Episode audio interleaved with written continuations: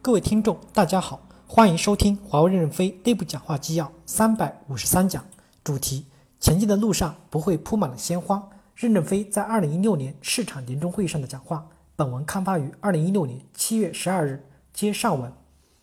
三，知己知彼，提升作战能力，以客户为中心，实质是认真履职，契约精神不要轻诺寡信。我们有些代表处的员工既不知彼，也不知己。为什么不知己呢？不学习，闷着头干，一直原地踏步。他不知道公司的进步，也不学习先进地区的案例，所以就落伍了。比如刚才我讲到的，我们要有一个可销售产品的清单，你可以少选择，不可以乱承诺。正如徐志军说的，代表处可以组合产品，不能创造产品，违反清单。合同二次评审时，一定要把这个合同取消。有人面对客户要求乱答应，把它签在合同里。以为自己的力量很大，能推动公司开发这个产品，而且客户的很多要求都是软件应用，结果公司不开发，最后自己解决不了，然后就赖。有些项目拖几年都没有实施，导致客户的意见很大。我们不仅要知己，还要知彼，但是绝大部分人不知彼。今天会议结束，你们对在座的各位考试，考一个运营商在一个地区的网络拓扑图的分析。如果我们连拓扑图都看不看，也打胜仗了。那是怎么打的胜仗呢？不知己不知彼，胡乱塞给别人一堆产品。所以各个代表处要努力学习公司各种产品的路标，学习用这些路标用得好的案例。公司网上有很多的学习案例，可以找一到两个接近你所在地区的案例，深入的学习。既然我们把青春压在了华为，自己就要加强学习。一年三百六十五天，有空时好好读懂一个案例。喝咖啡时，每个人总有一个案例来讲。然后这个团队都会出将军，地区部代表处要将大家的学习精神鼓舞起来，必要的时候考试还是需要的。四，未来我们每年要碰到五千到一万场的战争，中央集权的管理不适应两千亿美元规模的组织形式，如何在未来十年有序的放权，这是我们管理的重点。若果有一万个少将连长，我们就一定会胜利。未来我们公司每年会碰到一万场战争。不可能使用中央集权的方式来管理我们的队伍。我们面临这种面向客户为中心的组织改革，一定要让前方有责有权，事后监控问责与事前的流程管理结合起来，加快优秀干部的提拔。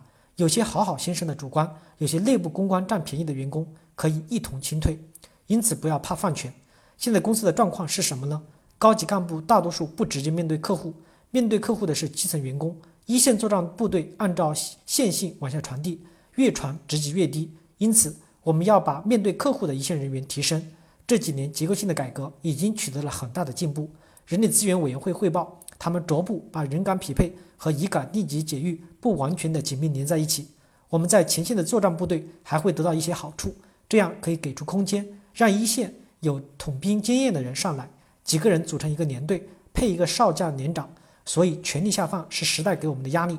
如果继续中央集权，既要承担责任，也做不好，淘汰末位的主观，给优秀的苗子晋升机会。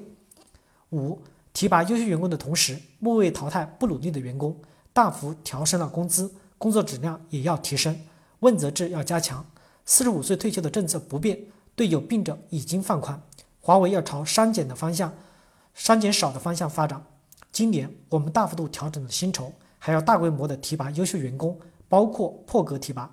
我们要求在职在岗就要英勇奋斗，创造价值。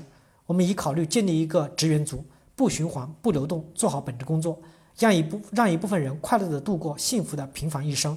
我们也放宽了伤病员工的退休政策，同时我们也要宽容那些在主航道英勇奋斗、有铁的意志、铁的纪律的优秀员工，年年轻轻走上高职岗、高职位。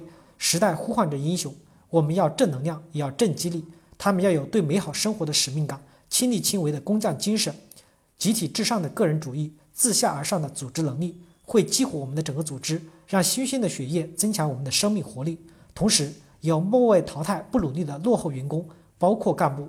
如果干部不作为、不清楚战略、践行不够好，也应该下岗。所以，第一，调整工资不是水涨船高；第二，我们也不能保证每个人都幸福，我们只能说奋斗者一定会幸福。幸福是什么？不是挣到钱就幸福。而是积攒起一大把的回忆，就是幸福。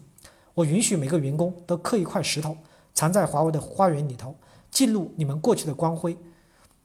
我们承认你们过去光辉的过去，所以退休时保留一些股票，使大家离开华为以后生活条件也有一定的保障。我们坚持这一点不动摇。感谢大家的收听，敬请期待下一讲内容。